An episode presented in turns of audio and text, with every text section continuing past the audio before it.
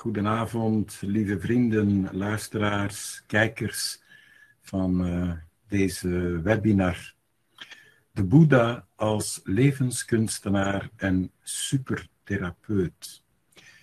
Wij zijn niet alleen zeer blij, wij zijn ook een beetje fier dat we Gerbert Baks onder ons hebben, in ons midden hebben, om vanavond over dit onderwerp te praten. In Gerberts benadering is het boeddhisme op de eerste plaats een levenskunst, een humanisme, een praktische existentiële filosofie, net zoals bijvoorbeeld de relativiteitstheorie van Einstein. Lijkt het boeddhisme aanvankelijk vreemd en moeilijk, omdat de uitspraken van de Boeddha zo radicaal zijn en ingaan tegen het zwaartekrachtveld van onze gewoonten en ons intuïtieve weten, met name wat betreft het lijden. Bij meditatie moet het niet op de eerste plaats aan kussentjes, kaarsjes, wierook of belletjes gedacht worden, maar aan een praktische, filosofische, beschouwende levenswijze en aan het nemen van verantwoordelijkheid voor het eigen welzijn in het leven van elke dag. De bedoeling van meditatie is niet gedachten en emoties te bedwingen of ze te controleren, maar te beletten door gedachten en emoties gecontroleerd te worden. En laat dat nou helemaal aansluiten bij de visie en de filosofie van Ehipassiko. Gerbert Bax is een eminente spreker en schrijver. Hij studeerde wetenschappen aanvankelijk, geneeskunde en filosofie. Hij is hoofdzakelijk actief als psychotherapeut, maar publiceerde ook verschillende boeken over levenskunst en geluk. Hij geeft heel veel lezingen, seminaries, workshops, waarvan vele te bekijken zijn op YouTube bijvoorbeeld, of te beluisteren via een podcast. Gerbert was al verschillende keren te gast bij Ehipassico. En we zijn zeer blij dat hij dat vandaag weer is. Misschien nog even meegeven dat Gerbert ook oprichter is van de Academie voor Levenskunst. Ik wens jullie een fantastische avond en welkom Gerbert. Het woord is aan jou. Ja, dankjewel.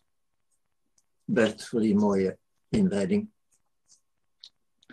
En voor de gelegenheid om weer een keer te spreken over de Boeddha, die inderdaad, hoe, langer ik hem ken, en dat is nu toch kennen, hoe lang ik over hem lees, zal ik zeggen, en dat is nu toch al een hele tijd, hoe belangrijker hij voor mij wordt en hoe meer ik inzie dat welke fundamentele waarheden en inzichten hij ons gebracht heeft. En dat is dus ook wat ik nu met u even wil bespreken. De Boeddha als een model, als een inspiratiebron, een, een bijna onuitputtelijke inspiratiebron voor levenskunst en voor therapie, omdat therapie voor mij een beetje hetzelfde is. Uh, dat wil zeggen, therapie is toch mensen begeleiden naar meer levenskunst. Ja. Maar niet alleen mensen met, met bijzondere problemen hebben dat nodig. Iedereen heeft eigenlijk levenskunst nodig. Goed, ik ga even mijn scherm delen. Voilà. Dat is het dus waar we het gaan over hebben. um, de vier ik, ik, ga heel in het kort, want u kent natuurlijk allemaal de Boeddha en het boeddhisme. Ik, ik ga niet blijven stilstaan bij de leer uitgebreid, want dat weet u natuurlijk. Maar toch die essentiële concepten, die essentiële inzichten, die vier nobele waarheden, de waarheid van het lijden. En dat zien we vandaag ook heel sterk. Ik, ik zal u verschillende keren ook zeggen hoe, hoe actueel, hoe praktisch het boeddhisme eigenlijk is. We leven in een tijd van lijden. Ja. Bij ons, in onze samenleving, is dat heel vaak in de vorm van stress, dukkha, dus ja, de zwaarte van het leven. Maar ook angst bijvoorbeeld, depressie, allerlei dingen die het leven zwaar ondragen maken.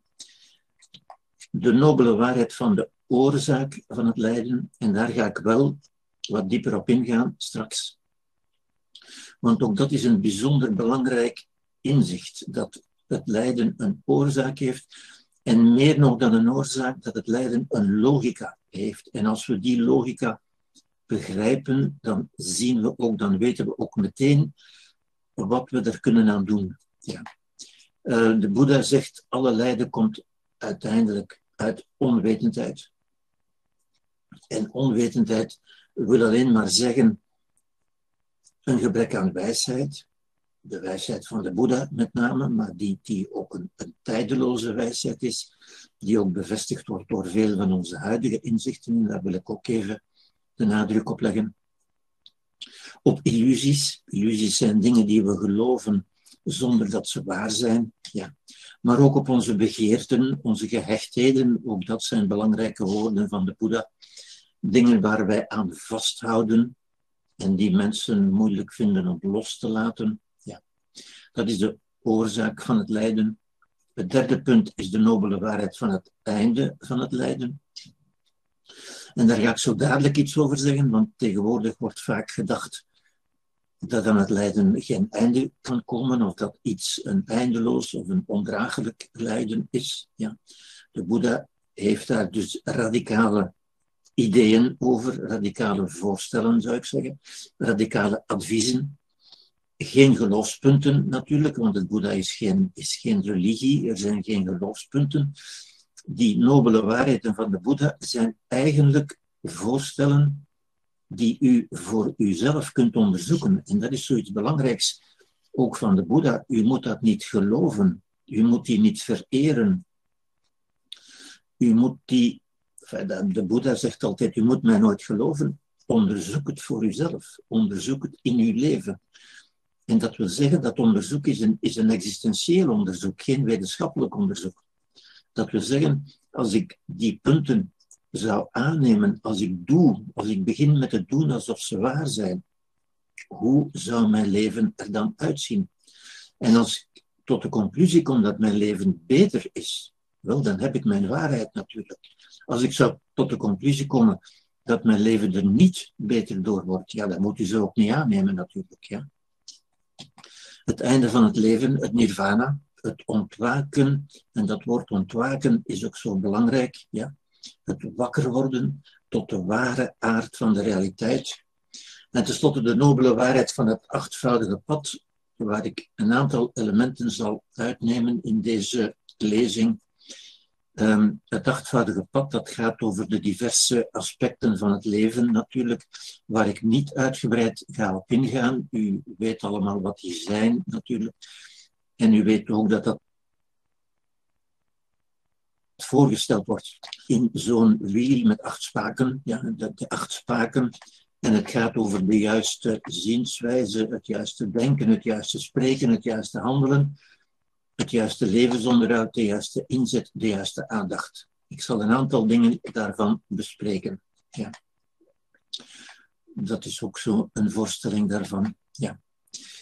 Um, u weet, of ik, ik vind het ook heel belangrijk, van die, die punten zijn weergegeven in deze afbeelding, die u natuurlijk allemaal kent, waarin u het levenswiel ziet, ja, dat levenswiel, die, die samsara, ja, die eigenlijk het wiel van lijden is. Want de eerste nobele waarheid zegt, het leven is lijden. Het leven is vol met lijden. En die sectoren die u hier ziet, waar ik nu niet dieper ga op ingaan, zijn gewoon diverse vormen van lijden. En het idee is dat mensen in het leven terechtkomen in diverse vormen van lijden, uiteindelijk. Dat is de eerste nobele waarheid. U ziet ook, tussen haakjes gezegd, uh, eventjes de aandacht erop, dat dat wiel vastgehouden wordt door een monster. Dat is de bek van dat monster en die klauwen van dat monster. nu, dat is om de nadruk te leggen op de vergankelijkheid van alles. Want dat monster is een onvoorspelbaar gegeven dat op elk moment alles wat er is kan doen verdwijnen. Ons leven kan doen dichtklappen. Ja. Goed, dat is een belangrijk punt in het, in het boeddhisme natuurlijk, de vergankelijkheid. Het feit dat niets blijvend is. Dat we dus ook geen recht hebben. En dat recht is ook zoiets van deze tijd natuurlijk. Hè. Ik heb toch recht op. De Boeddha zegt, alles kan altijd veranderen. Ja, er, is geen recht uiteindelijk. Ja. U wordt uitgenodigd om eraan deel te nemen. Het leven is een geschenk. Het is geen recht. En alles wat er is, is een geschenk. Is geen recht. Is een geschenk dat eigenlijk alles allemaal ook op onverwachte momenten kan verdwijnen. Ja. Waar wij vaak zo getraumatiseerd over doen, omdat we ervan uitgaan, dat zijn onze illusies dan, ja, dat het van ons was en dat het nooit zal weggaan en dat het een onrecht is als men het ons ontneemt. Ja. Goed, um, dat wiel van het lijden dus, ja, met in het centrum de oorzaak van het lijden, dat is de tweede nobele waarheid, de, de begeerte, de gehechtheid, de onwetendheid, in feite. Ja. En de andere zal ik u dadelijk zeggen, maar dat kunnen we meteen gaan gebruiken om iets te zeggen over de westerse psychotherapie tegenover de oosterse. Ja. De westerse psychotherapie gebruikt woorden en concepten als reparatie, ja, genezing, er is iets fout, dat moet genezen, dat moet hersteld worden. Herstel is ook zo'n woord dat vaak wordt gebruikt natuurlijk. Ja.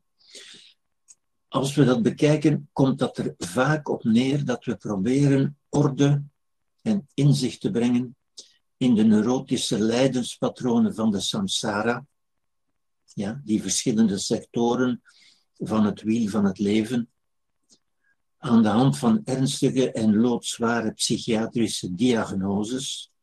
We wenden ons tot een medische wereld waar we een diagnose krijgen met oorzaken en factoren en we spreken dan over het verleden, de wonden en kwetsuren van het verleden enzovoort en de behandelingen van die diagnoses en die factoren. Dat is de westerse benadering. Ik zal je dat dadelijk een beetje voorstellen. Uh, we proberen vaak gedachten, vooral gedachten over het verleden, te verdrijven. We proberen er niet aan te denken.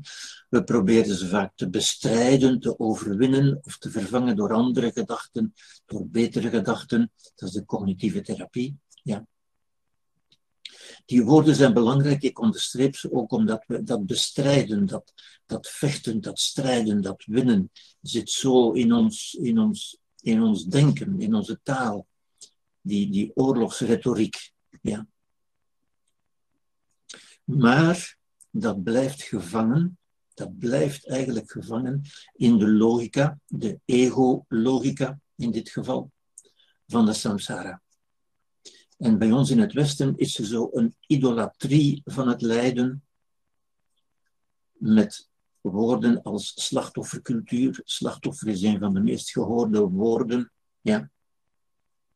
Iedereen is tegenwoordig wat slachtoffer van iets, zou ik zeggen. Een klaagcultuur, de kwetsbaarheidscultus ook. Ja. Iedereen is kwetsbaar, je moet durven je kwetsbaar opstellen en zo verder. Ja. Het, een beeld, zou ik hierbij zeggen, het beeld is dat van de leidende Christus. Een van de belangrijke iconen van het Westen is toch de leidende Christus. De Christus op zijn kruis, die leidt. En dat lijden, en dat bedoel ik met die idolatrie van het lijden, dat lijden wordt bijna verheerlijkt, omdat lijden diepzinnig lijkt, een, een diepe betekenis lijkt te hebben, namelijk de betekenis van ons te verlossen van onze zonden, van onze slechtheid. Ja? Dat is een beetje de gedachtenwereld van het Westen, zou ik zeggen. Als ik dat op de samsara voorstel, het is ook een moeizaam en langdurig, ja, met woorden als werken, ik moet nog werken aan mezelf of ik moet nog werken aan mijn relatie, ik moet vechten voor mijn relatie, ik moet... Ziet u, die, die hele oorlogsretoriek, ja. Als ik dat op de samsara voorstel, ik kan dat hier makkelijk voorstellen, ja. Dat betekent dat als wij ergens lijden, in een van die plaatsen, dan gaan we naar een, therapeut natuurlijk, of naar een arts of naar een psychiater, of we worden opgenomen, en dan ontstaat er een, een spel van verandering van patronen, waardoor we doorgaans in weer nieuwe vormen van lijden terechtkomen. En dat blijft zo cirkelen. Ja? En sommige mensen doen daar jaren of een heel leven over en komen er eigenlijk nooit uit. Die blijven in dat gegeven, in dat lijden. Ja? Vandaar het idee ook van lijden, daar kom je toch niet, niet uit of het hoort bij het leven. Dat is eigenlijk de eerste waarheid. Hè? Het, het komt veel voor in het leven. Ja? En mensen blijven er ook heel vaak in zitten. Dat is de westerse benadering. Ja? Ik ken veel mensen die in therapie zijn en veel mensen die, die medicatie nemen ook. Ik ken weinig mensen die daar gelukkig van worden. Ja? En dat is toch de bedoeling. Dat is toch de bedoeling van levenskunst ook. Ja? Ik stel daar tegenover, ja, we kunnen doorgaan natuurlijk, ik stel daar tegenover de Oosterse benadering, die heel anders is. En dat, dat verschil wil ik ook benadrukken uiteindelijk. Ja? Het gaat in het oosten niet over herstel en reparatie, maar over inspiratie, inzicht en creatie. Heel andere woorden, een heel andere denkwereld, een heel andere denksfeer. Het essentiële inzicht is, dat is de tweede nobele waarheid natuurlijk, alle lijden ontstaat in ons als gevolg van onze negativiteit en ons verzet. Ik, ik kom daarop terug. Ik ga daar dieper op ingaan, maar dat is het inzicht van het boeddhisme. Het lijden ontstaat in ons. Het komt niet uit de buitenwereld, zoals wij in het Westen vaak denken. Het zijn niet de anderen die ons doen lijden of de omstandigheden. Nee, het ontstaat in ons. En ik zal u straks in, in meer detail uh, die logica toelichten. Ja. Het einde van het lijden, dat is de derde nobele waarheid, is het opgeven van dat verzet. Als we begrijpen dat al ons lijden een gevolg is van verzet en dat het in ons is, wel, dan kunnen we ook begrijpen hoe we dat kunnen beëindigen. Namelijk door het opgeven van verzet. Dat we zeggen door aanvaarding een centraal begrip in het boeddhisme, wat in het Westen vaak heel moeilijk ligt. Mensen zeggen, ja, maar dat is toch onaanvaardbaar. Ik kan dat niet aanvaarden. Of ik kan dat nog altijd niet aanvaarden. Mensen zeggen soms twintig jaar later dat ze dingen in hun verleden nog altijd niet kunnen aanvaarden. Wel, dat, dat is waar het boeddhisme juist over gaat. Ja? En aanvaarding is niet iets dat we moeten vinden of krijgen of waar we moeten voor genezen, maar iets dat we moeten creëren. Dat begrip creatie is zo belangrijk, zo'n belangrijk inzicht. Ik ga daar ook nog op terugkomen natuurlijk. Ja. De, Boeddha leert ons het lijden beëindigen en welzijn te creëren. Ja? Door wakker te worden uit de illusies, uit de droom uiteindelijk. Ja? Tegenover de lijdende Christus staat in het oosten de lachende Boeddha. De Boeddha wordt nooit voorgesteld als een lijdend figuur. Hij lacht altijd. En die lach is de lach van de wijsheid natuurlijk. De lach die eigenlijk wijst op de levenskunst, op de volwassen levenskunst. Het gevolg van wakker worden en stap uit die samsara. Die samsara die het lijden is. Stap daaruit. Iets wat in het Westen ondenkbaar lijkt. Dat dat zomaar zou kunnen. Dat, dat kan toch niet? Ja? Wel, de Boeddha zegt, tuurlijk. De, de heling, de zogenaamde heling, het zogenaamde genezen, is alleen maar vrede creëren met wat is. En dat woordje creëren is weer zo belangrijk. Ja? In het Westen zijn wij voortdurend bezig met zoeken. Iemand te zoeken die mij kan helpen om, om, om iets te bereiken. Nu, u moet niets bereiken, u moet iets zoeken, u moet niets vinden, u moet iets creëren. Met name vrede creëren, er vrede mee maken. En dat woord vrede sluit natuurlijk onmiddellijk aan bij het woord aanvaarding. Ja? Als u aanvaardt, bent u in vrede. Ja? Alle lijden en alle oorlog uiteindelijk, want lijden is een vorm van oorlog, is niet aanvaarden. Ja? En mensen zeggen dat ze het niet kunnen aanvaarden.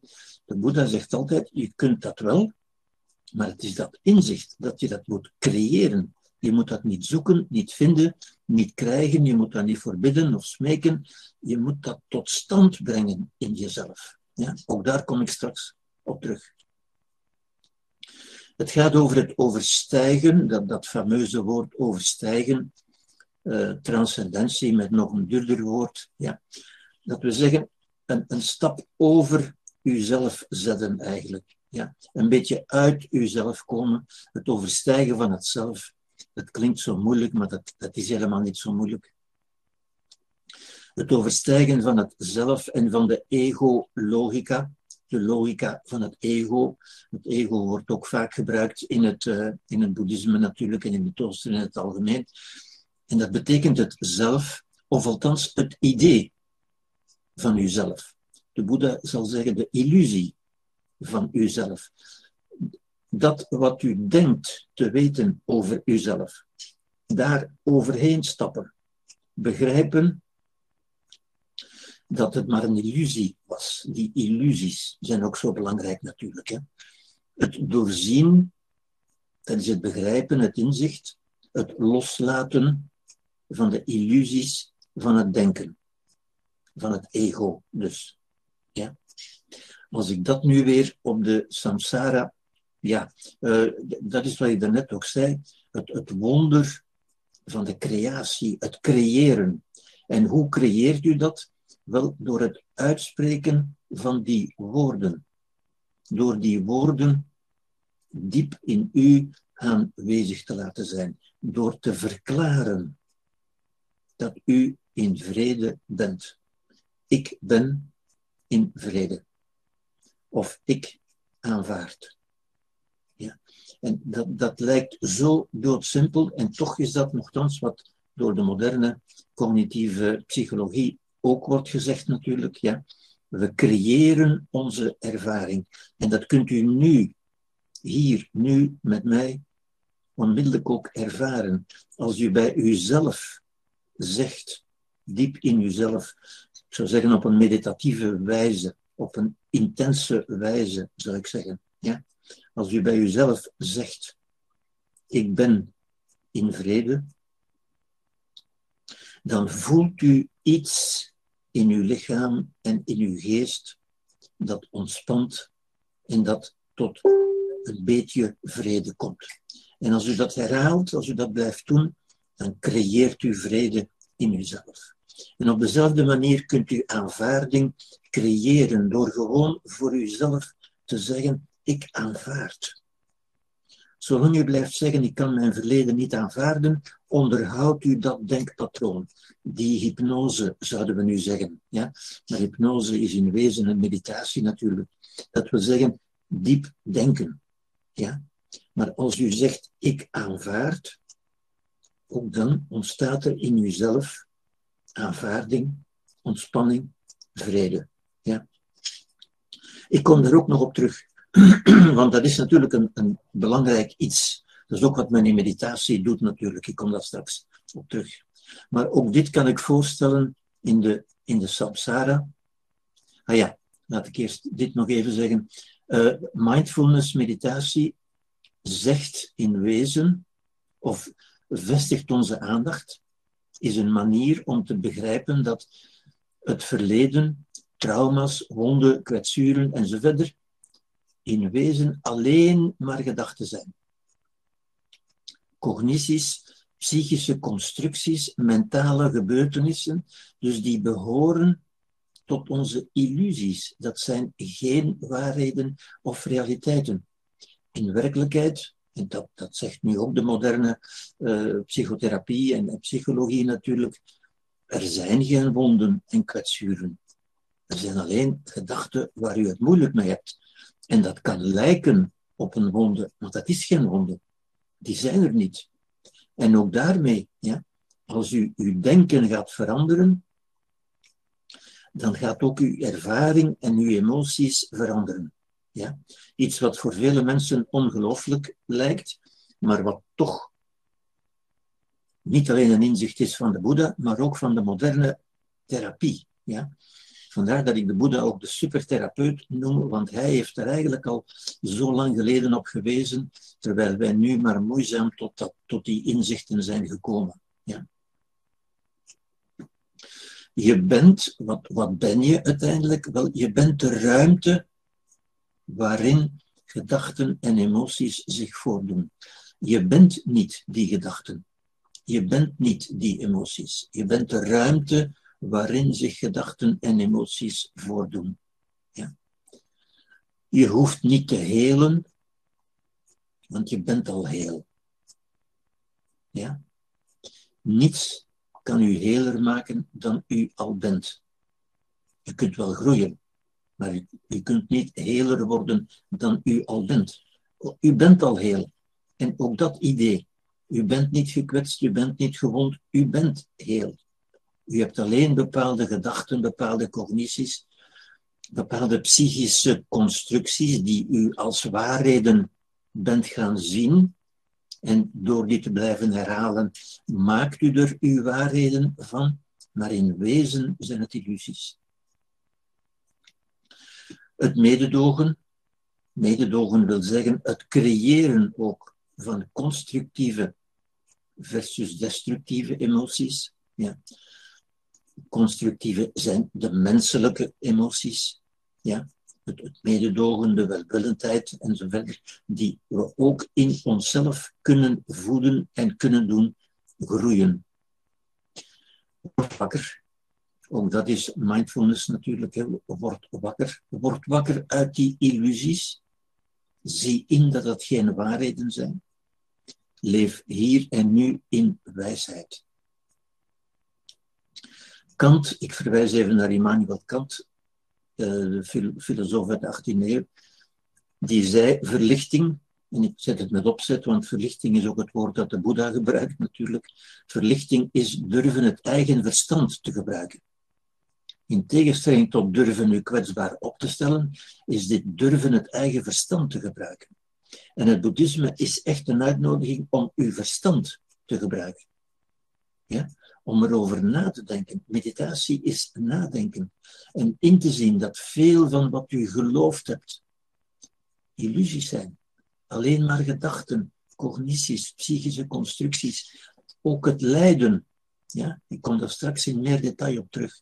Maar ik wil u dit eventjes voorstellen om u aan te tonen dat dat in het boeddhisme al in zit. Ja? Als ik terugga naar die samsara, dat is de westerse manier van doen, ja? waar we moeizaam overgaan met, met therapie en opnamen, lang, langdurig werken en moeizaam bezig zijn. Ja? Terwijl er een eenvoudige oplossing hier staat. Nou, eenvoudig, het is natuurlijk niet zo eenvoudig, maar het is ook niet moeilijk. Het, het is kwestie van ja, er wakker voor te worden.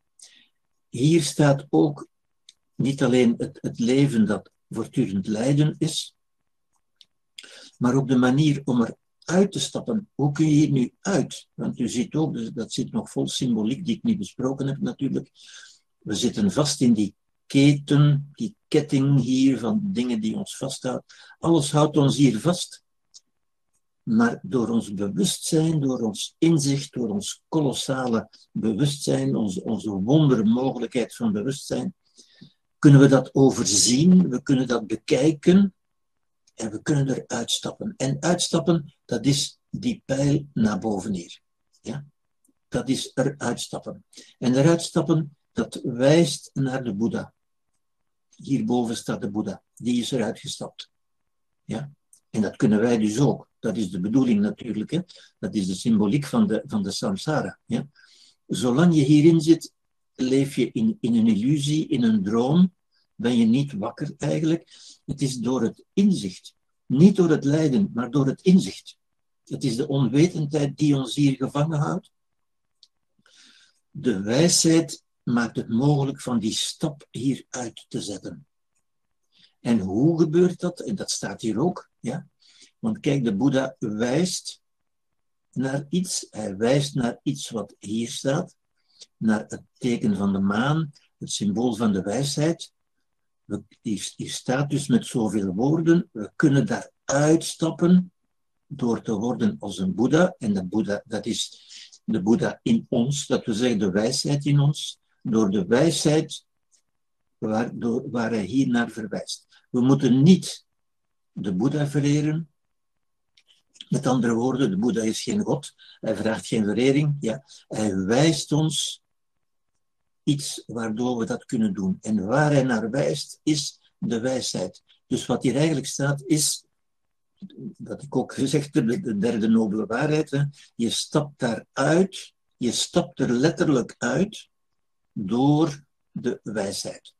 En heel het boeddhisme gaat eigenlijk over die concepten. Het is de wijsheid die ons die een einde maakt aan het lijden. Met andere woorden, het lijden is een teken van onwijsheid. We lijden omdat we niet. Ja? Een wijs mens lijdt niet. Ja?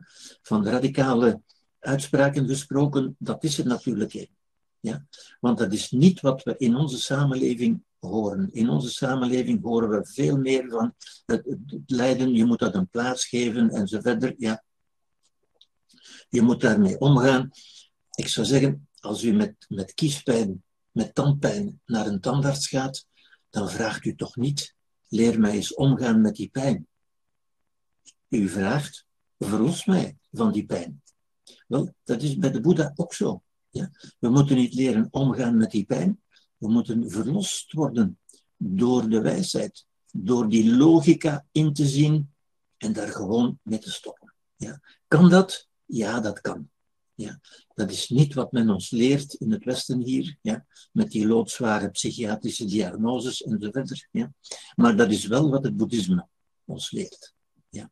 Dat is dus waar ik het nu hier met u ook wil hebben. Dat is eigenlijk de belofte, de radicale belofte en, en de zin, de, de reden van zijn, de raison d'être, zou ik zeggen, van het boeddhisme. Dat is de leer, dat is de essentie van het boeddhisme. En dat is waar het over gaat.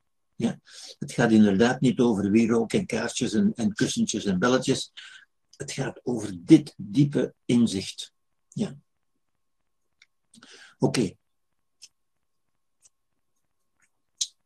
Dat is hier op een iets wat andere manier, wat ik levenskunst zou noemen, dat is de levenskunst van de Boeddha. Ja. Hoe zou het zijn als we in plaats van ons af te vragen wat de dingen met ons doen en hoe we ons daarbij voelen, dat is wat wij doen over het algemeen. Ja. Wat doet dat met ons? Uh, ben ik niet te kwetsbaar? Ben ik niet gekwetst? En zo verder. Hoe voel ik me daarbij? Als we nu eens zouden beginnen met ons goed te voelen, en ons dan af te vragen hoe we met de dingen zullen omgaan. Kan dat dan? Ja, dat kan. Dat is de belofte van het boeddhisme. Ja. Begin met u goed te voelen. Goed voelen komt niet op het einde van een weg. Niet als u alles in orde hebt gemaakt en als alles begrepen is en, en zo verder. Nee, het is een beginpunt. Ja. Goed. Dat is een voorstelling van het achtvoudige pad ik ga daar nu niet op in, omdat we daar de tijd gewoon niet voor hebben natuurlijk. Maar ik ga een aantal aspecten nemen uit dat achtvoudige pad, die voor mij essentieel zijn, ook in, in het kader van levenskunst, in het kader ook van, die, van de vier nobele waarheden, van de therapeutische waarde daarvan. Ja. En het eerste nobele pad gaat over het juiste inzicht of de juiste zienswijze. En dat is misschien wel de belangrijkste. Het draait eigenlijk altijd om inzicht. En inzicht is een zienswijze, een manier van kijken. Ja? Een manier van kijken of een theorie, met andere woorden. Een theorie is een manier van kijken. Ja? Het lijden, waar het altijd over gaat, over de diverse vormen van lijden, verdriet, rouw, angst, woede enzovoort, jaloersheid, u noemt het maar op, niet aanvaard worden enzovoort, alles wat lijden is, is, en dat is een fundamenteel inzicht, nu zeg ik het een beetje in modernere termen natuurlijk, is een intrapsychisch conflict. Dat wil zeggen, een conflict in ons, waarmee dus gezegd is, het lijden is in ons, intrapsychisch. Er is geen lijden buiten ons. Het lijden komt ook niet van buitenaf op ons. Het wordt gecreëerd in ons. Het wordt gecreëerd, ja. Als conflict tussen twee incompatibele cognities, dat wil zeggen gedachten, overtuigingen, die met elkaar in conflict zijn, die niet compatibel zijn, die niet bij elkaar passen. Cognities of bewustzijnsinhouden. Met andere woorden, om, om het heel simpel te zeggen, twee gedachten. Ja? En er zijn twee mogelijke manieren waarop dat kan. Ze zijn zeer gelijk, gelijkend, maar ze zijn toch verschillend. Ja? Ze komen op hetzelfde neer. En de eerste is, er is iets. En als we zeggen, er is iets, dan wil dat zeggen, ik ben mij bewust van iets. En dat is belangrijk dat ik dat erbij zeg natuurlijk. Hè? Want dat toont aan, u kunt niet lijden onder iets wat u niet weet. En dat lijkt nogal vanzelfsprekend natuurlijk, maar toch is dat de moeite om over na te denken. Want stel dat er iets gebeurt, u, iemand sterft achter uw rug en u weet het niet, of u bent op vakantie en, en, en iemand belangrijk voor u sterft, maar u weet het niet, wel dan lijdt u niet. U lijdt pas op het moment dat u het weet. Dat wil zeggen, zolang, zodra het in uw bewustzijn is gekomen. En ook dat toont aan dat het niet de feiten zijn die u doen lijden, maar wel uw bewustzijn van de feiten. Ja? Feiten die u niet weet, daar kunt u niet onder lijden. Dus dat is een eerste gedachte. Het moet in uw bewustzijn zijn gekomen. Ik ben er mij bewust van. Ik, heb het, ik weet het. Er is iets dat ik niet wil. En dat ik niet wil, dat wordt over het algemeen tegenwoordig gezegd van dat ik niet kan aanvaarden. Ik kan dat niet aanvaarden. Ja? Nu, dat is dus de, de, eerste figuur, zou ik zeggen. Ja? Maar u begrijpt, als er in uw geest iets is dat u niet wil, wel, dan hebt u een conflict. Ja?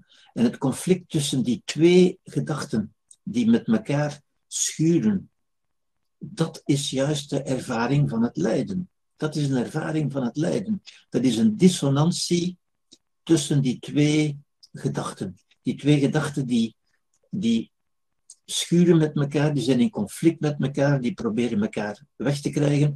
En toch, ja, ik wil dat niet en toch is het er. Dat is een permanente wringen in uw geest, zou ik zeggen. Ja? En we zeggen dat dan vaak, dat kan gaan over een, een kritiek, een belediging, een scheiding, een ziekte, een overlijden, een ontslag. Ja? Een belediging is zo een typisch woord.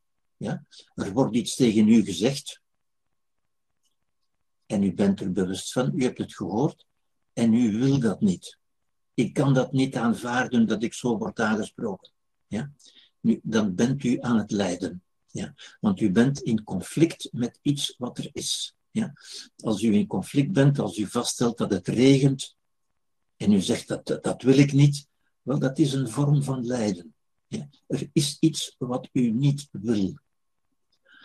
Dat is de eerste figuur, zou ik zeggen. De tweede is het omgekeerde, het spiegelbeeld in feite. Ja? Dat we zeggen, ik wil iets, en tegenwoordig wordt dat gezegd, ik eis, ik heb recht op maar dat er niet is. En dat is weer, ik ben mij bewust dat het er niet is natuurlijk. Ja. Ook dat is een conflict. Wat wordt zo gewild dat er niet is, waar mensen onder lijden? Ja. Ook dat is een lijden. Ja. Waar kan dat over gaan? Wel, dat kan gaan bijvoorbeeld over erkenning, over gerechtigheid, over opvang, over bestraffing van de dader. Ik wil dat de dader bestraft wordt. Dat horen we heel vaak tegenwoordig. En het gebeurt niet. Lijden. Ja. Dat kan ook gaan over een partner, over kinderen, over een zin in het leven, over geluk. Ja. Ik heb toch recht op geluk. Ik heb toch recht op kinderen. Ik heb toch recht op een partner. Maar die is er niet. Ziet u, weer een vorm van lijden, uiteindelijk. Ja? Twee dingen, twee gedachten, twee bewustzijnsinhouden, om het een beetje duurder te zeggen, die met elkaar in conflict zijn. Nu, ik laat u opmerken, in die twee gevallen, die een beetje elkaar spiegelbeeld zijn, zit iets, zit iets gemeenschappelijk, eigenlijk twee dingen gemeenschappelijk. Om te beginnen, dat ik, natuurlijk, het gaat altijd over jezelf, dat ik niet wil. Ik wil iets. Ja, het gaat altijd over jezelf. Dat is de ego-logica. Ja. Dat is het ego dat spreekt. Ik wil dat. Ja, het gaat over jezelf. En inderdaad, lijden gaat altijd over uzelf. Ook iets waar we in het Westen soms moeite mee hebben. We denken soms dat we lijden om de ander, maar dat is natuurlijk niet zo. We lijden over onszelf. Ja? En het tweede is dat woordje wil. Ik wil iets of ik wil iets niet. Er is iets dat ik niet wil en ik wil iets dat er niet is. Dat willen. Ja? Dat willen is gemeenschappelijk. En daaruit kunt u concluderen, en daaruit kunnen we concluderen, dat het is omdat u iets wil, omdat wij iets willen, dat er lijden is. Ja? Kom daar dadelijk ook op terug. Met andere woorden, wat ik al heb gezegd, lijden is altijd egocentrisch, het is altijd ik. En als u naar mensen luistert, ook dit zijn geen geloofspunten. Hè. U, u kunt dat ook zelf vaststellen bij uzelf, of soms nog gemakkelijker bij anderen, als u naar mensen luistert. Het gaat altijd over ik. Altijd over ik, ik, ik. Ja? Het is ook gemakkelijk. Ja? Dit erkennen we. Het vergt weinig wijsheid. Lijden is gemakkelijk. Ja? En het prototype van het lijden, zou ik zeggen, is, is een, een klein kind dat dan in de supermarkt aan de kassa zijn bonbon of een bonbon wil en die niet krijgt, wel dat kind dat lijdt. Dat is echt lijden. Ja? En heel ons leven willen wij zo dingen die we vaak niet krijgen, natuurlijk. En dat is altijd lijden. Ja? Ik wil iets dat er niet is. Of er is iets dat ik niet wil. Ja? Dat is heel natuurlijk, heel intuïtief, heel spontaan. Ja? Heel normaal dus ook, vandaar dat de Boeddha zegt, leven is lijden. Ja. Tenzij we tot een zekere wijsheid komen, een zekere volwassenheid, een zekere rijpheid, een zeker inzicht. Ja? De mens navigeert eigenlijk altijd tussen verlangen en wijsheid. Dat zijn de twee polen. Dit is ons verlangen, onze begeerten, ja? wat we allemaal willen, en de wijsheid daartegenover. Tussen emotie, met andere woorden, en redelijkheid. Emotie is aangeboren, vandaar dat het ook bij een klein kind al is. Ook een klein kind wil al dingen, krijgt een willetje, zoals mensen zeggen, wil bepaalde dingen wel en wil andere dingen niet. En leidt daardoor dus, ja, dat die leidt zonder dat er lichamelijke pijn is, en dat is belangrijk. Het kind heeft geen pijn, ja, en toch leidt dat. En dat is het echte lijden. Hè? Het verschil tussen lijden en pijn. Pijn is in het lichaam, lijden is in de geest, is mentaal, is psychisch lijden. Ja? Tussen emotie dus en redelijkheid. Emotie is aangeboren, is er zeer snel. Redelijkheid komt pas veel later in het leven. Ja, dat is de wijsheid. Ja? Redelijkheid leidt tot wijsheid. En bij sommige mensen komt die nooit. Ja? Dat is in zekere zin de moeilijkheid ook. Dat dit emoties en verlangens zijn er al van, van bij een klein kind. Redelijkheid komt pas later in het leven. Ja.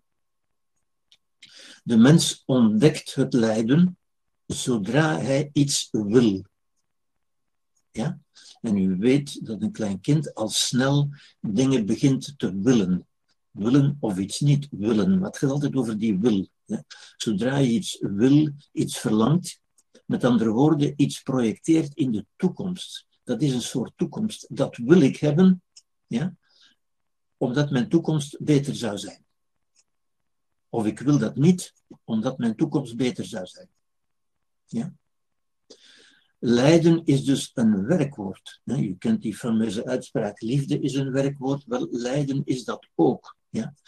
Lijden, namelijk het werkwoord willen, zoeken, streven, verlangen, dat altijd gericht is op een doel. Het is iets dat u wil, dat u zoekt, dat u streeft, een toekomst. Ja? En ik zeg dat het is nodig van dat te zeggen, omdat wij spreken en in onze taal gebruiken wij het woord het lijden, alsof lijden een naamwoord zou zijn, een substantief, alsof dat iets zou zijn dat er is.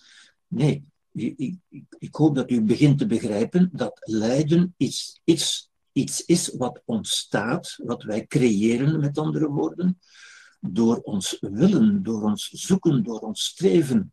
Ja? De, de gehechtheden, wat wij denken dat we nodig hebben, bijvoorbeeld. Ik heb dat nodig, want dat is een willen. Ik wil dat hebben, omdat ik geloof dat ik dat nodig heb.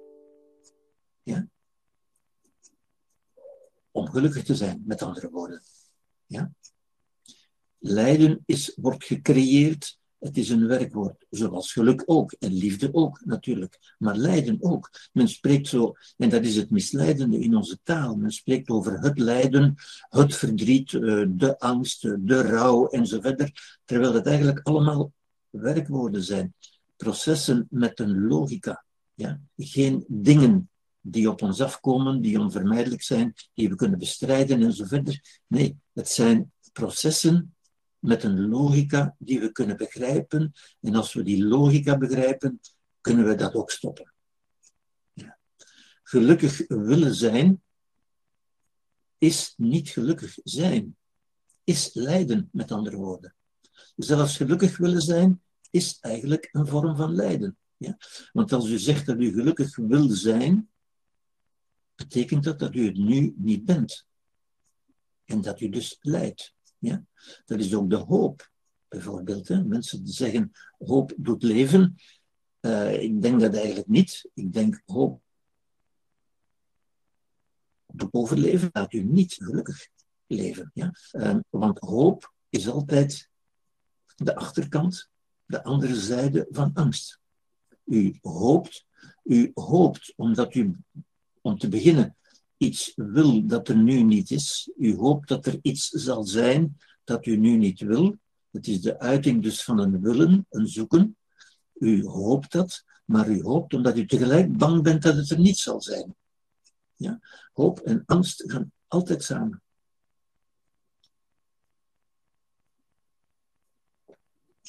Lijden verdwijnt zodra men tot wijsheid en vrede komt in het aanvaarden van het nu. Een zeer diepe wijsheid, die echt typisch is voor het boeddhisme. Ja?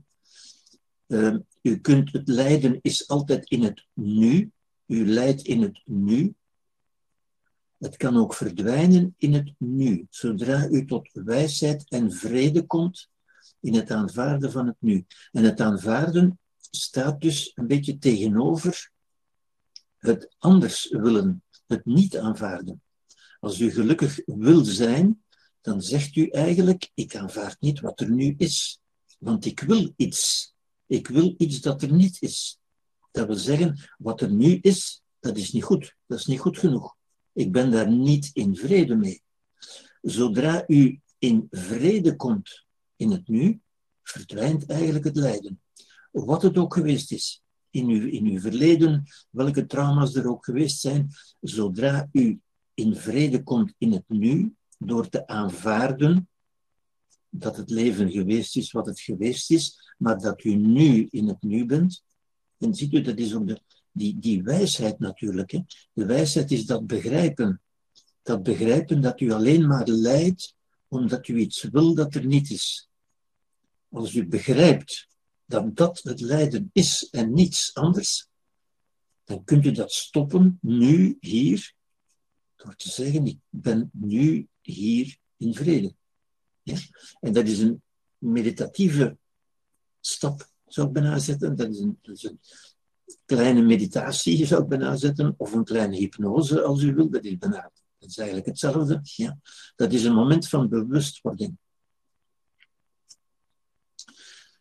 En zodra men begrijpt en aanvaardt dat men vaak niet krijgt wat men verlangt, dat is weer de redelijkheid van de volwassenen, de wijsheid van de volwassenen, natuurlijk. Ja. Een volwassene begrijpt en aanvaardt. Een kind begrijpt dat niet. Een kind begrijpt niet waarom het niet krijgt wat het wil. Want het lijkt zo normaal dat het dat zou krijgen. Ja. Een volwassene moet begrijpen en aanvaarden. En dat is een leerproces van dat te leren aanvaarden.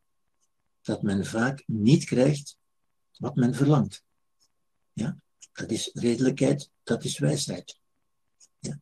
Dus het lijden verdwijnt zodra men tot wijsheid komt, zodra men die logica van het lijden begrepen heeft en ophoudt met dingen te willen die er niet zijn. Of dingen niet te willen die er wel zijn. Geluk is, in absolute termen, geluk is dus niets willen. Zodra men iets wil, moet men zeggen, ja, ik ben niet gelukkig, want anders zou ik niets willen. Ja? Ik wil iets. En waarom wil men iets? Ja?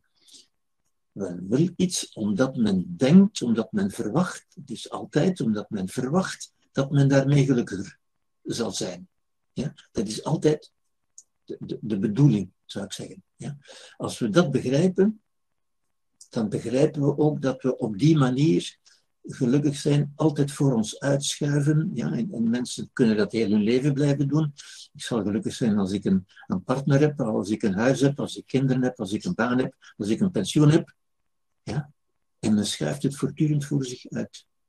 En men leert niet gelukkig zijn in het nu. Ja?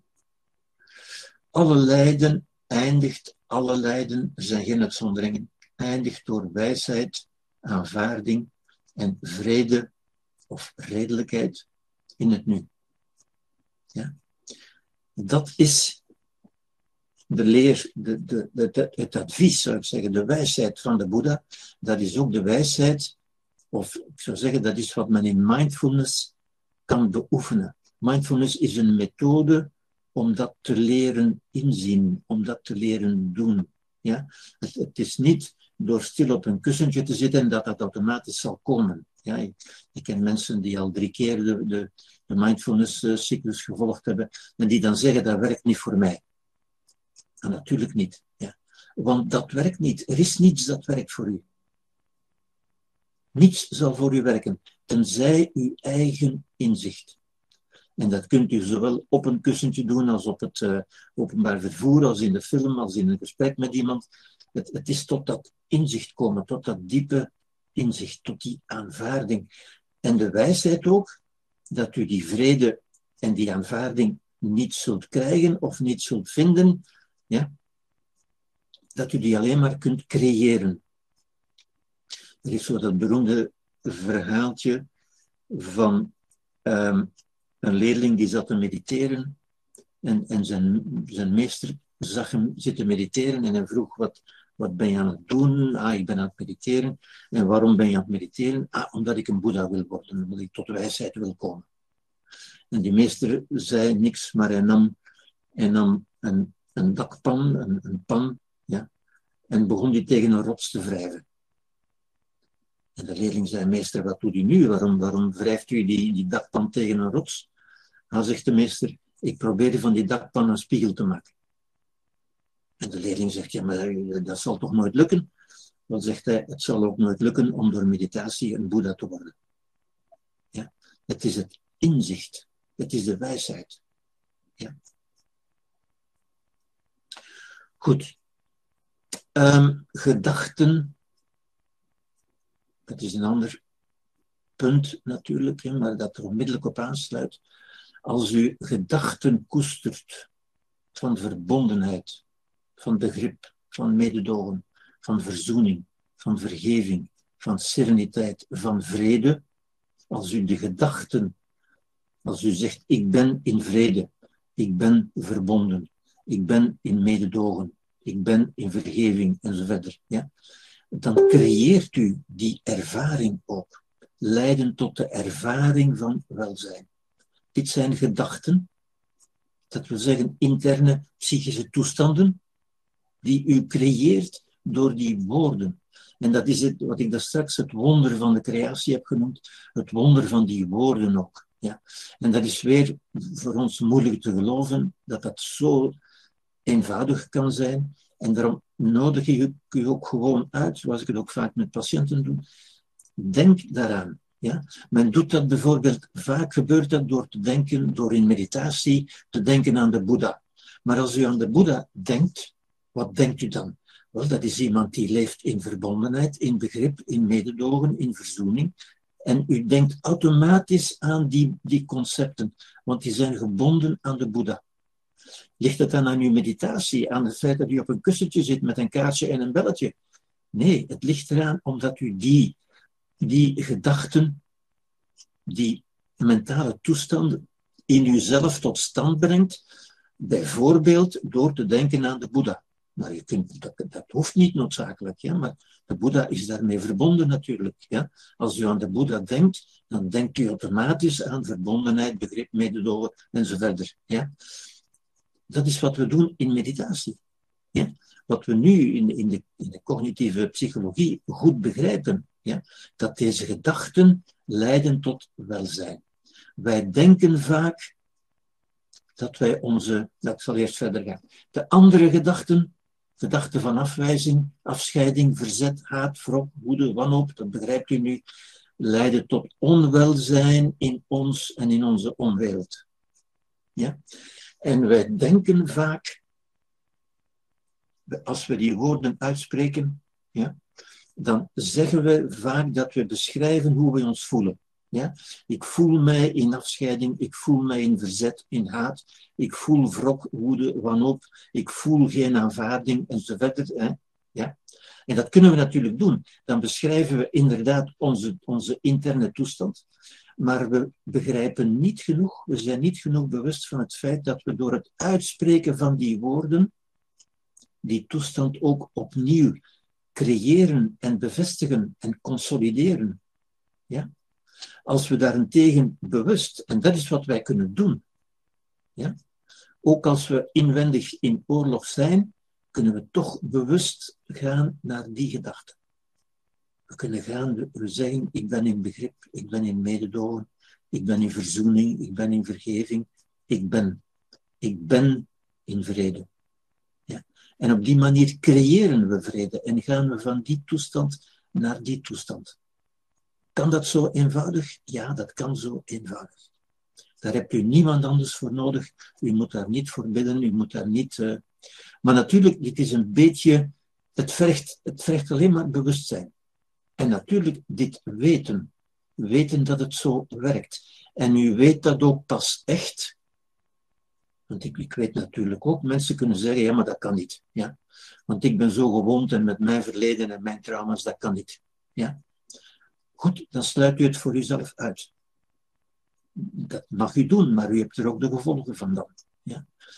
Ik zou u uitnodigen om het voor uzelf te beproeven, te onderzoeken en vast te stellen van ja, inderdaad, dat werkt. Ja. Met alle mensen met wie ik dat al gedaan heb, en ik doe dat om te beginnen zelf bij die mensen, ik spreek zelf die woorden uit. En dan zeg ik tegen de mensen, voel eens hoe dat woord voelt, proeven ze aan dat woord. En dan geven ze toe, zonder uitzondering, ja, dat, dat, ik voel me een beetje tot ontspanning komen, tot vrede komen. Dat is het creatieve proces. Ja. Dat is het inzicht ook, ik zal daar straks op terugkomen als, als ik nog tijd heb, hoe gedachten onze toestand, onze mentale toestand, onze ervaring creëren. En onze ervaring kunnen we niet rechtstreeks beïnvloeden, onze emoties kunnen we niet rechtstreeks beïnvloeden, maar wel onze gedachten. Ook als er andere gedachten opkomen, gedachten van, van afwijzing, van haat. Ik haat wat mij gebeurd is, dat was niet eerlijk, dat was niet juist enzovoort. Dat is allemaal waar, maar als u eraan toevoegt, en toch ben ik in vrede, dan ontstaat er vrede in u. Dan creëert u vrede. Dat is de macht die u hebt. Ja? De Boeddha maakt ons eigenlijk alleen maar bewust van de macht die wij zelf hebben. Ja. Inzicht lijden is een onaangename ervaring, natuurlijk, hè, niemand vindt dat fijn. Niet als gevolg van omstandigheden of van wat andere mensen hebben gedaan, maar als gevolg van ons verzet ertegen. Onze cognitieve dissonantie, om het met een duurder woord te zeggen, maar dat is nu niet zo belangrijk. Ja. Het is ons verzet, onze weigering dat te aanvaarden. Die belediging, u kunt tien jaar later, als u daaraan terugdenkt, maakt u zich nog kwaad. Tenzij u aanvaardt. Ik aanvaard dat. Die belediging is alleen maar een woord. Het zijn alleen maar de woorden die die andere mens heeft uitgesproken. Die kan mij niet kwetsen of verwonden. Of... Die heeft geen macht over mij. Ik heb macht over mijn interne wereld. Oké. Eh, een man, dat is de manier waarop de Boeddha dingen onderwijst natuurlijk. Door het vertellen van verhalen, niet, niet zoals ik het nu bij u doe, door, een, door een, een, een uitleg te geven. Dat is onze moderne manier van doen. De Boeddha deed dat met verhalen. Een man zocht een grote meester op om hem te vragen hoe hij zijn ketens van gehechtheid en zijn vooroordelen kon loslaten. Bijvoorbeeld zijn vooroordelen, zijn gehechtheid aan zijn, aan zijn ideeën van wonden, aan zijn, aan zijn trauma's bijvoorbeeld, dat is ook gehechtheid, ja, die men niet kan loslaten, en de vooroordelen die men niet kan loslaten. Hè. Meester, hoe kan ik die ketens van lijden loslaten? En de meester, in plaats van een rechtstreeks antwoord te geven, sprong op, liep naar een pilaar, sloeg zijn armen om het marmer en riep: Verlos mij van deze pilaar, verlos mij van deze pilaar. En de man die de vraag had gesteld, kon, kon zijn oren niet geloven natuurlijk. En hij dacht dat de meester gek was geworden. En hij zei, ik kwam naar u, ik ben naar u gekomen met een spirituele vraag, omdat ik dacht dat u een wijze was, maar het is duidelijk dat u gek bent. U houdt toch die pilaar vast, die pilaar houdt u niet vast. U kunt hem toch gewoon loslaten. Op dat moment liet de meester de pilaar los en sprak tot de man: Als u dat begrepen hebt, dan hebt u uw antwoord. Ook uw ketens van gehechtheid houden u niet vast. U houdt ze vast. U kunt ze gewoon loslaten. Dat is een voorbeeld van uit die samsara stappen. Als je dat begrepen hebt, ja, dat is zo'n bijna dwaas, eenvoudig verhaaltje, maar dat zijn die verhaaltjes van de Boeddha natuurlijk. Hè. Dat is de transformerende kracht van zo'n verhaaltje. Als u dat begrijpt, zoals die man ook hier, die, die snapt dat meteen. Hè. Als u dat begrepen hebt, ja, dan hebt u het begrepen, hè? dan hebt u uw antwoord.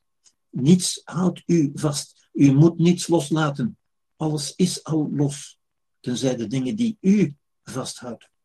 En u kunt die gewoon loslaten. Dat is wat Eckhart Tolle zegt. When you live in complete acceptance of what is, that is the end of all drama in your life. Als u volledig aanvaardt wat er is, dan is dat het einde van alle drama, alle lijden in uw leven. Ehm, hier ga ik een beetje door, omdat we de tijd niet meer hebben. uh, dat is ook zoiets van de, van de Boeddha, ook zo'n verhaaltje. De Boeddha vertelt wat er gebeurt wanneer je in een kopje water een handvol zout strooit. Dat water wordt zo zout dat iemand die dorst heeft het niet meer kan drinken. Maar gooit iemand dezelfde hoeveelheid zout in de zee, dan gebeurt er iets heel anders. Want de, zee, de, hoeveelheid zout is nog altijd dezelfde, maar de zee is zo groot dat het water er niet door beïnvloed wordt. Ziet u, er gebeurt hetzelfde, een hoeveelheid zout, maar hier is het water niet meer te drinken. Hier is het water niet beïnvloed. Wat zegt de Boeddha hier? Zorg dus dat uw gemoed zo groot is als de zee. En ziet u, dat, is weer een punt van meditatie, zou ik zeggen. Hè? Ja. Als u uzelf identificeert met, als u zegt, ik ben zo groot als de zee, uw gemoed, uw geest. Dat wil zeggen, ze mogen in mij een handvol zout strooien. Ik kan daartegen, ik kan dat aan. Dat is niet van nu ben ik gekwetst of nu ga ik klacht neerleggen of nu moet er eh, een proces komen of zoiets. Nee, nee, ik kan dat aan. Ik ben daardoor niet beïnvloed. Ik ben onverstoorbaar. En u creëert dat.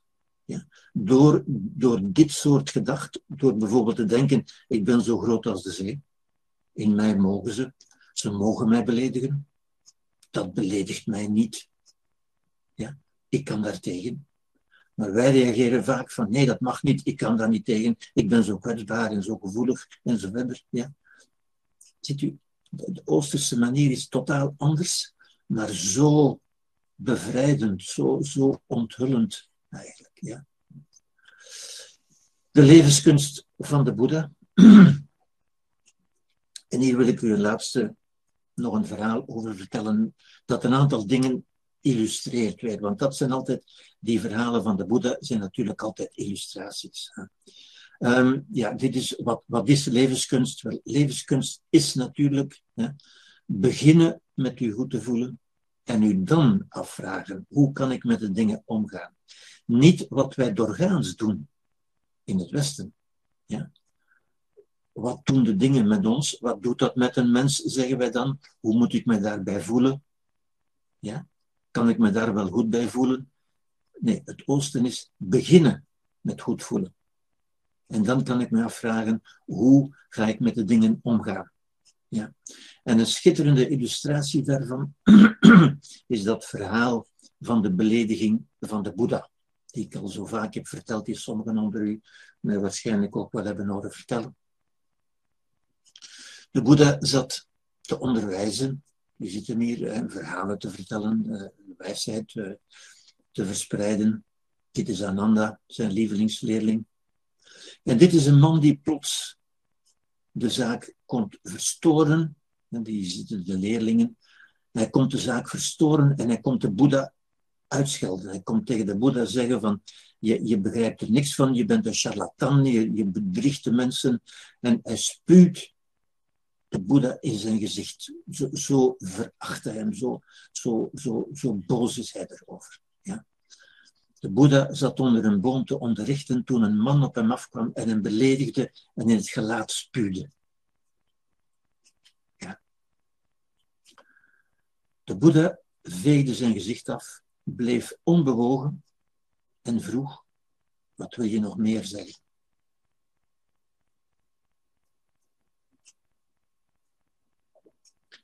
Maar Ananda, die hiernaast zit, de lievelingsleerling van de Boeddha, zei: Dit is toch te veel, dit kunnen we toch niet toelaten, dit is toch onaanvaardbaar. Als we deze man niet straffen, zal wel iedereen dat gaan doen. Ja? De verontwaardiging van de Boeddha, van, de, van Ananda, pardon. En de Boeddha zei tegen Ananda: Zwijg. Hij legt hem het zwijgen op. En hij zei, deze man heeft mij niet beledigd, maar jij beledigt mij tegen Ananda. Deze man kent mij niet, maar moet iets over mij gehoord hebben. Hij spuwt dus niet op mij, maar op zijn idee over mij. Als je dieper nadenkt, heeft hij op zijn eigen geest gespuwd. Ik ben daar geen deel van.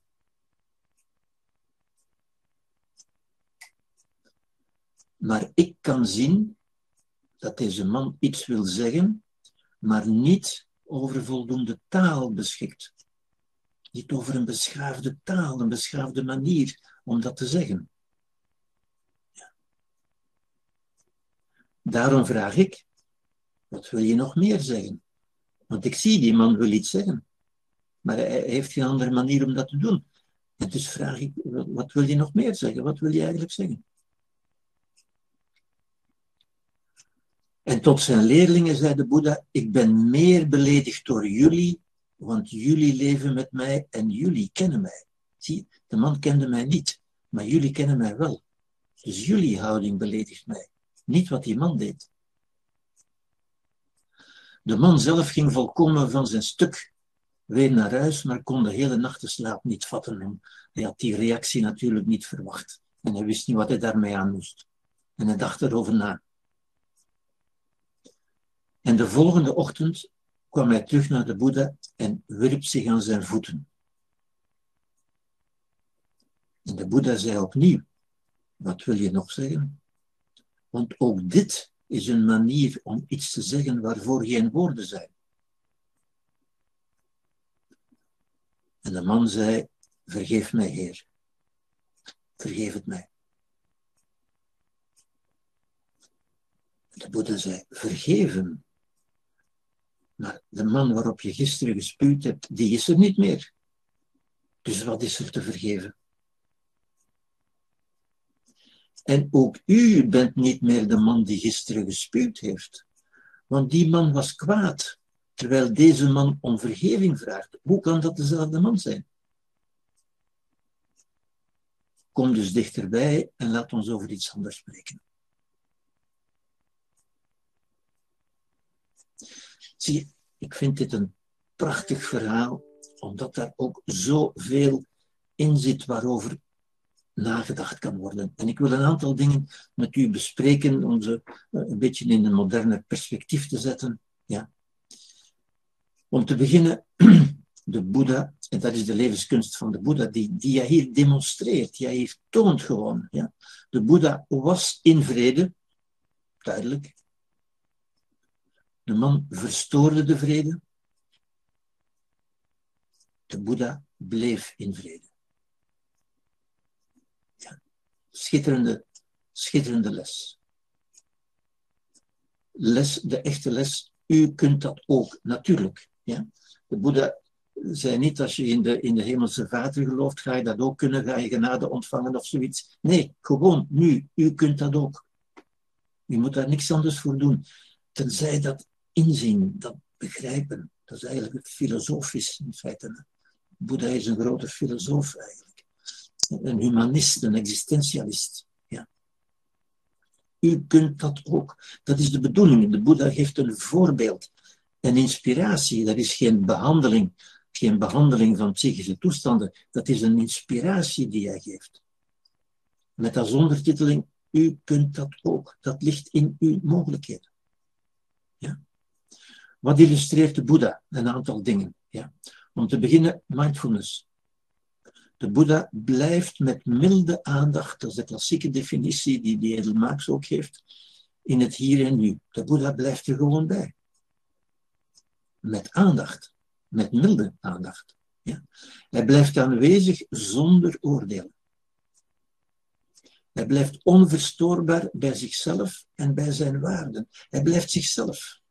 En wat zijn zijn waarden? Vriendelijkheid en vrede.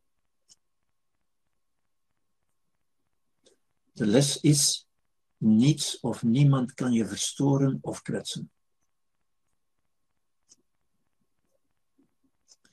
Alleen je eigen binnenwereld, zoals we hebben gezien. Lijden ontstaat in je binnenwereld.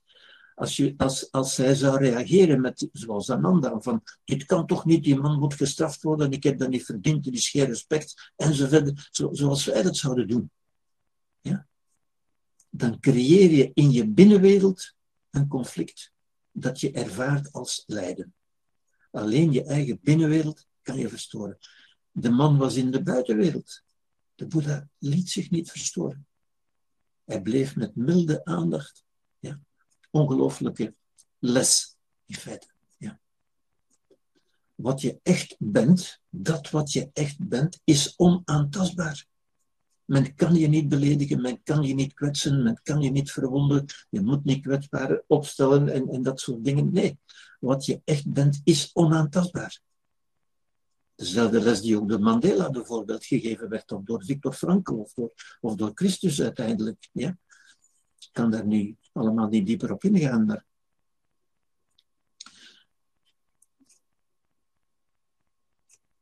Hier ga ik een beetje doorgaan, omdat onze tijd opschiet. Ja.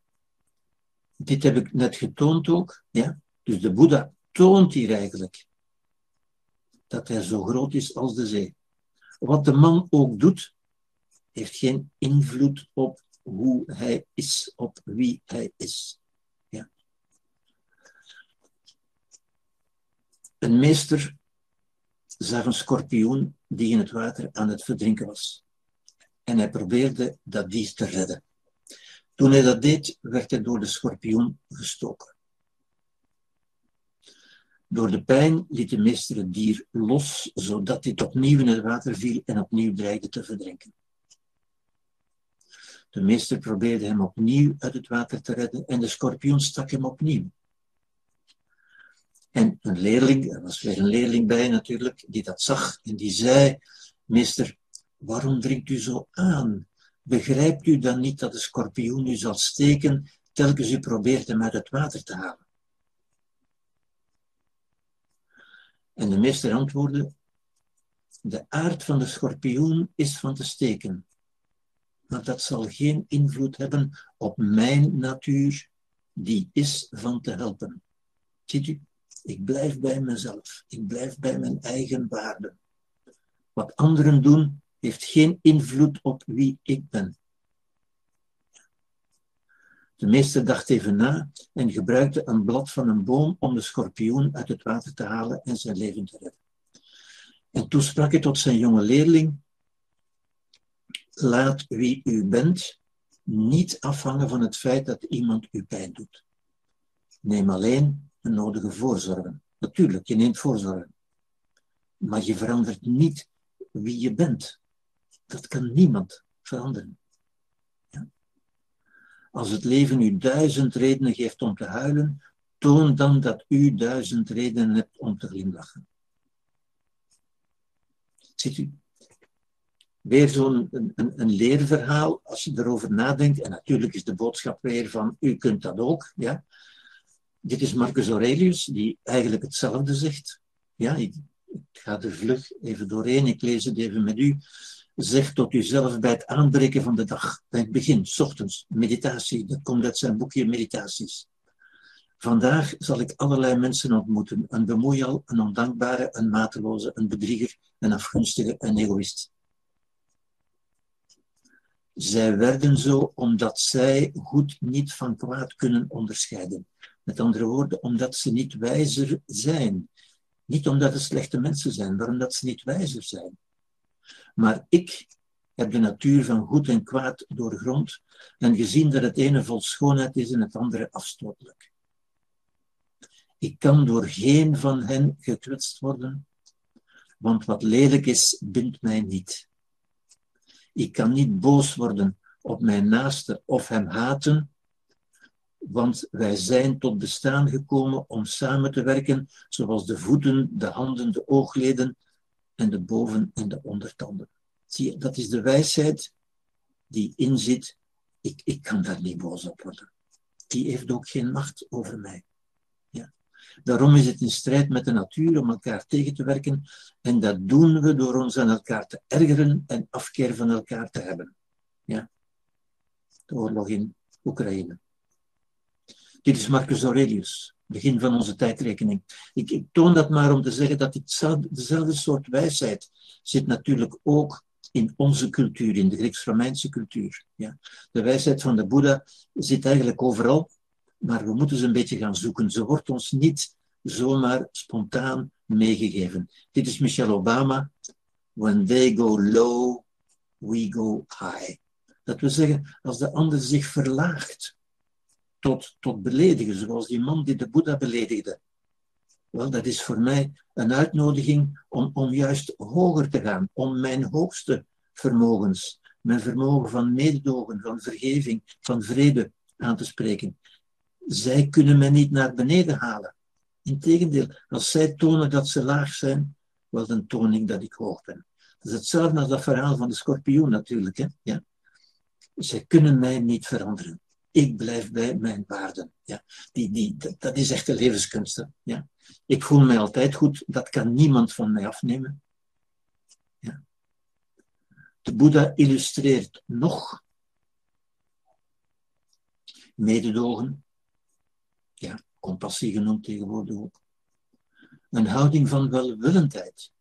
De ander is geen slecht mens, hij is geen monster, hij moet niet in de gevangenis, hij moet geen dertig jaar opgesloten in een hok. De ander is een mens zoals ik. Basis van mededogen. De ander is een mens zoals ik. Die verlangens en behoeften heeft zoals ik. Die niet gestraft moet worden, maar die probeert iets te zeggen. Ja? Maar dat op een buitengewoon onhandige manier doet die niet over een adequate taal beschikt, die niet over de beschaving beschikt, die niet de boeken heeft kunnen lezen, die niet de films heeft kunnen zien, die ik wel, die niet de school heeft kunnen bezoeken en de universiteit, die ik wel. Ja? Maar dat maakt hem niet tot een slecht mens. Het is een onhandig mens. Daarom vraag ik, wat wil je nog zeggen? Ziet u? Dat is, weet u, dat is geen constatering, hè? dat is een uitgangspunt. Ik ga ervan uit dat de ander geen monster is, geen slecht mens. Een beetje wat Socrates ook altijd zei. Ja? Hij zei, niemand staat ochtends op met de gedachte, vandaag ga ik eens het kwade doen. Dat is geen vaststelling, dat is een uitgangspunt. Dat zijn mijn waarden. Zo wil ik naar de wereld kijken. Ja? De Boeddha illustreert vergeving. Ja? Voor wie begrijpt zoals ik in het vorige plaatje heb getoond, dat de ander geen slecht mens is, valt er niets te vergeven. Wie zou ik zijn om te vergeven? De ander is toch een mens zoals ik? Ben ik dan zo'n zo'n mens? Ben ik dan een God die de ander moet vergeven? Nee, ik heb het geluk gehad dat ik meer beschaving heb dan de ander, maar de ander is geen slecht mens. Er was geen kwaadwilligheid, er was alleen onwetendheid. En als ik ook kwaad zou reageren, dan zou ik tonen dat ik ook onwetend ben. Ik heb het geluk dat ik minder onwetend ben. Socrates, ja, ik heb het net gezegd, Socrates zei, iedereen wil het goede. Iets wat wij nogal eens uh, betwisten hier natuurlijk. Hè. Wij zeggen nogal eens dat mensen monsters zijn en, verder. Niemand staat ochtends op met het idee om kwaad te doen. Zie je, dat is de, de welwillendheid als instelling, als uitgangspunt, mededogen als uitgangspunt. Niet omdat de ander dat verdient, maar omdat ik dat verdien, omdat ik zo wil zijn. Ja? Zoals de meester en de schorpioen. Ja? En ziet u, die eenvoudige verhalen worden uiteindelijk een soort moreel kompas dat u op elk moment van uw leven kan, kan leiden. Ja? In moeilijke omstandigheden kunt u daaraan denken. Wat, wat zou de Boeddha zeggen? Wat zou de Boeddha doen? Ja. Een ongelooflijke bron van inspiratie en van wijsheid natuurlijk. De Boeddha illustreert nog. Ja. Ik heb u gezegd, het verhaal zit vol illustraties natuurlijk. Geweldloze communicatie. Geweldloze communicatie is de taal en de praktijk van vrede, mindfulness, mededogen in de communicatie. Ja? De Boeddha trekt zich niet terug in geklaag of in gekwetst zijn of in beledigd zijn. Nee, hij heeft aandacht voor de verlangens van de ander. De basis van wat we nu geweldloze communicatie noemen. Ervan uitgaan dat de mens, dat de andere mens een mens is met verlangens en behoeften zoals ik. En daar aandacht voor hebben. Als ik mij terugtrek in beledigd zijn of gekwetst zijn, dan heb ik aandacht voor mezelf. En dat mag, dat is niet verboden. Maar dat moeten we niet verwarren met, met, met aandacht voor de ander. De ander doet dat niet, ik doe dat. Ik kan mij terugtrekken, maar ik kan ook anders zijn. En dat ligt bij mij, dat ligt niet bij de ander.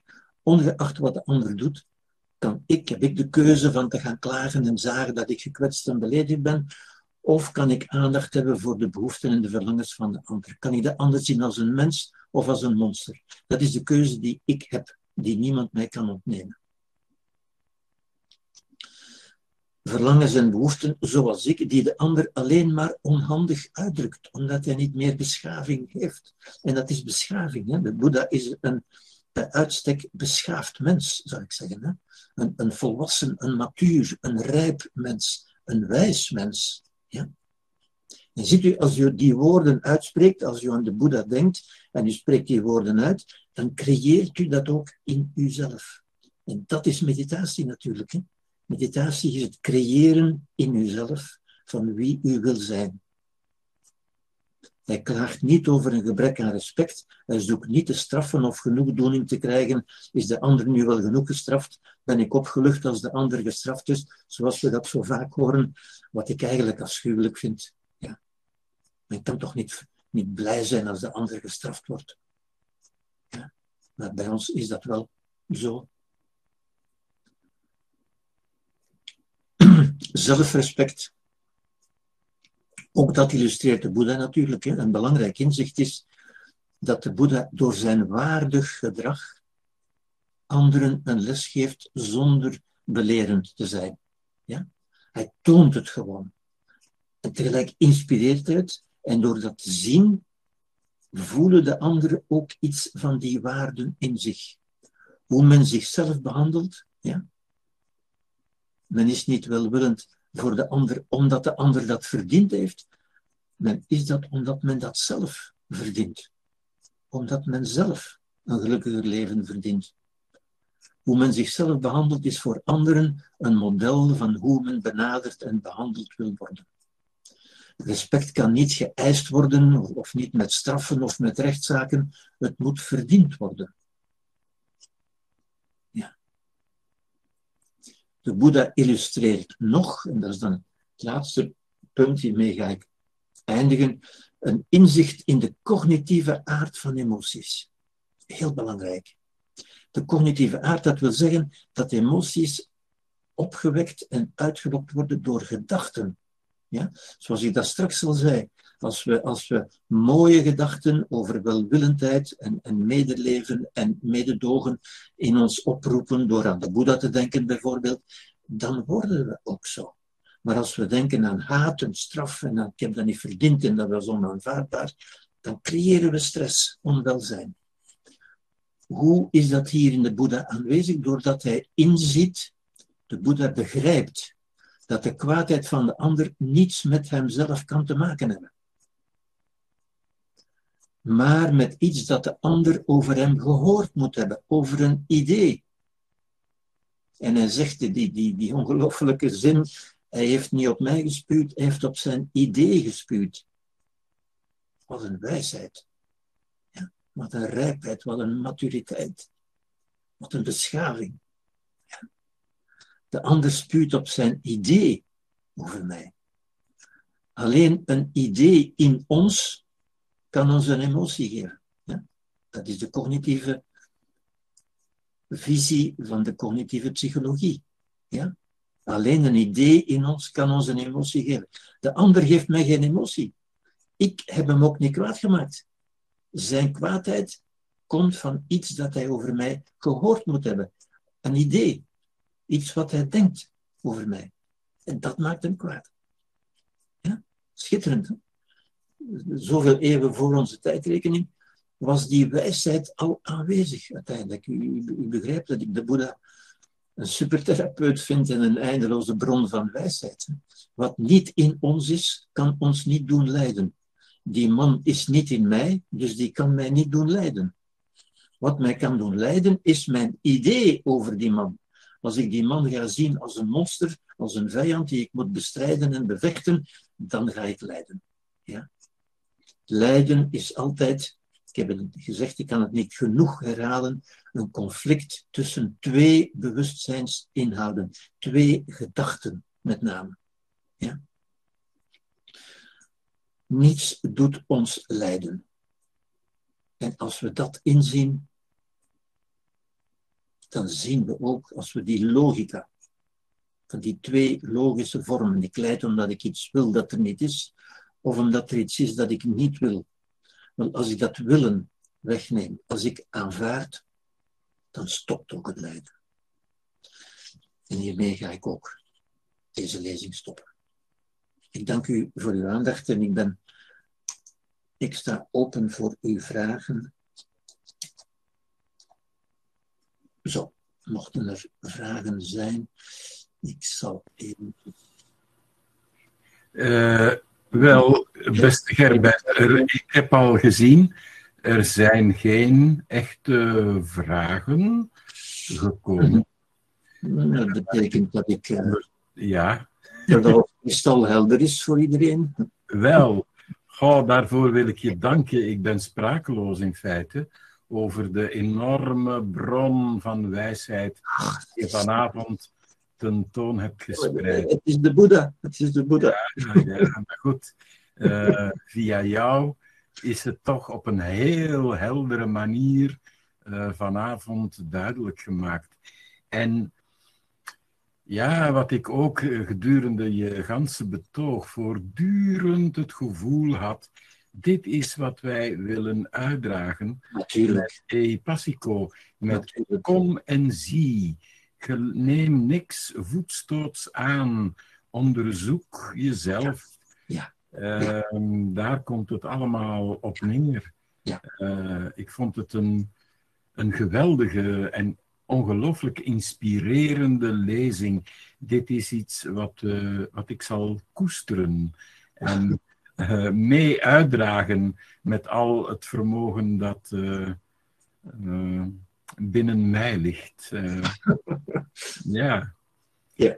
Ik ben bijzonder dankbaar. Dankjewel, beste Gerbert. Wauw, Met veel plezier gedaan. Beste, met, dankjewel. Dankjewel.